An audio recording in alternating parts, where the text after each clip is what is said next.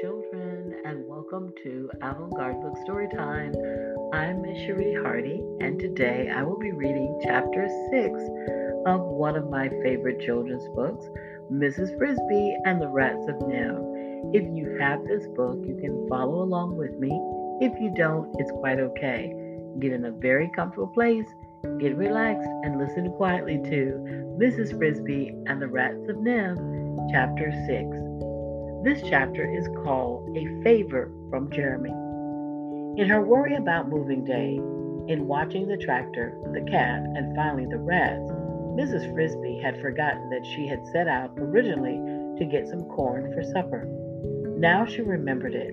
So instead of continuing to her house, she turned toward the far corner of the garden and the stump at the edge of the woods beyond. She was a little tired after she dashed from the cat so she walked slowly, feeling the warmth of the sun and the smell of the breeze.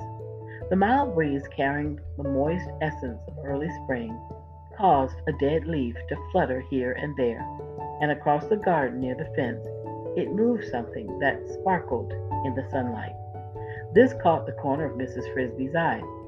She glanced at it, saw that it was only a bit of tin foil or aluminum foil blown from somewhere, and she looked away again then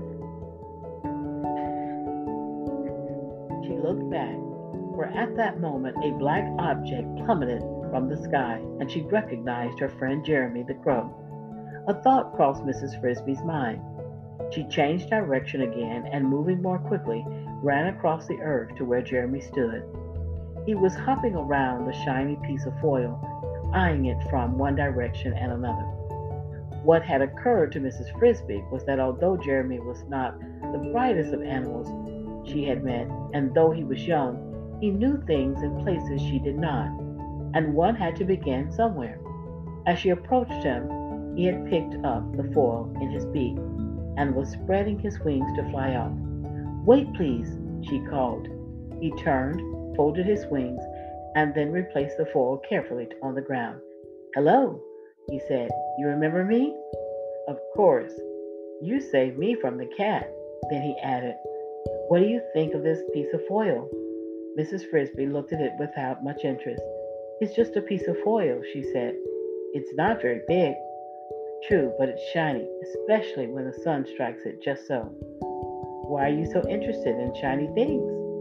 Well, really, I'm not, at least not very, but I have a friend who likes them. So when I see one, I pick it up. I see. That's very thoughtful. And with a friend be female? As a matter of fact, yes, she is. How did you know? Just a guess, said Mrs. Frisby. Do you remember saying once that if I needed help, I might ask you? I do, anytime. Just ask. For Jeremy, any of the crows can find me. And now, if you will excuse me, he bent over to pick up the foil again. Please don't go yet, said Mrs. Frisby. I think perhaps you can help me now. Ah, said Jeremy. What kind of help? Are you hungry? I'll bring you some seeds from the barn loft. I know where they're stored. No, thank you, said Mrs. Frisby. We have enough to eat. And then she told him as briefly as she could about Timothy, his sickness, and the problem of moving day. Jeremy knew about moving day. Crows do not have to move, but they keep a close watch on such activities as plowing and planting so as to get their fair share of what's planted. And with their sharp eyes, they see the small animals leaving before the plow. So he clucked sympathetically when he heard Mrs. Frisby's story, cocked his head to one side, and thought as hard as he could for as long as he could, which was about 30 seconds. He closed his eyes with the effort. I don't know what you should do, he finally said. I'm sorry, but maybe I can help even so. At least I can tell you what we do when we don't know what to do. We, the crows, most of the birds. What do you do then? Over the way, over that way, Jeremy nodded in the direction of the deep woods and faraway mountains that rose beyond the fence. About a mile from here there grows a very large beech tree, the biggest tree in the whole forest. Near the top of the tree, there is a hollow in the trunk. In the hollow lives an owl, who is the oldest animal in the woods, some say in the world.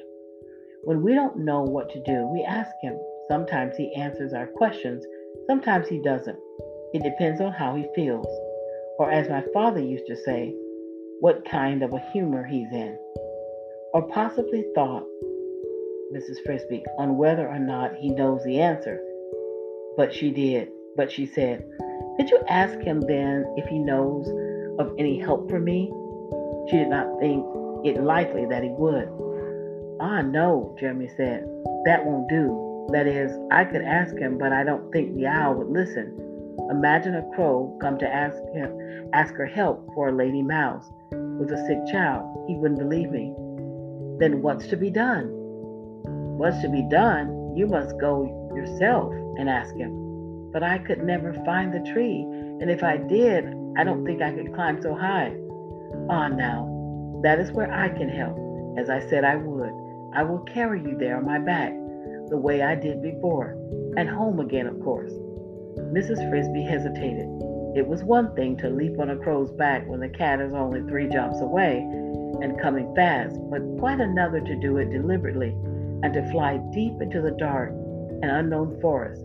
In short, Mrs. Frisby was afraid. Then she thought of Timothy and of the big steel plow blade. She told herself, I have no choice.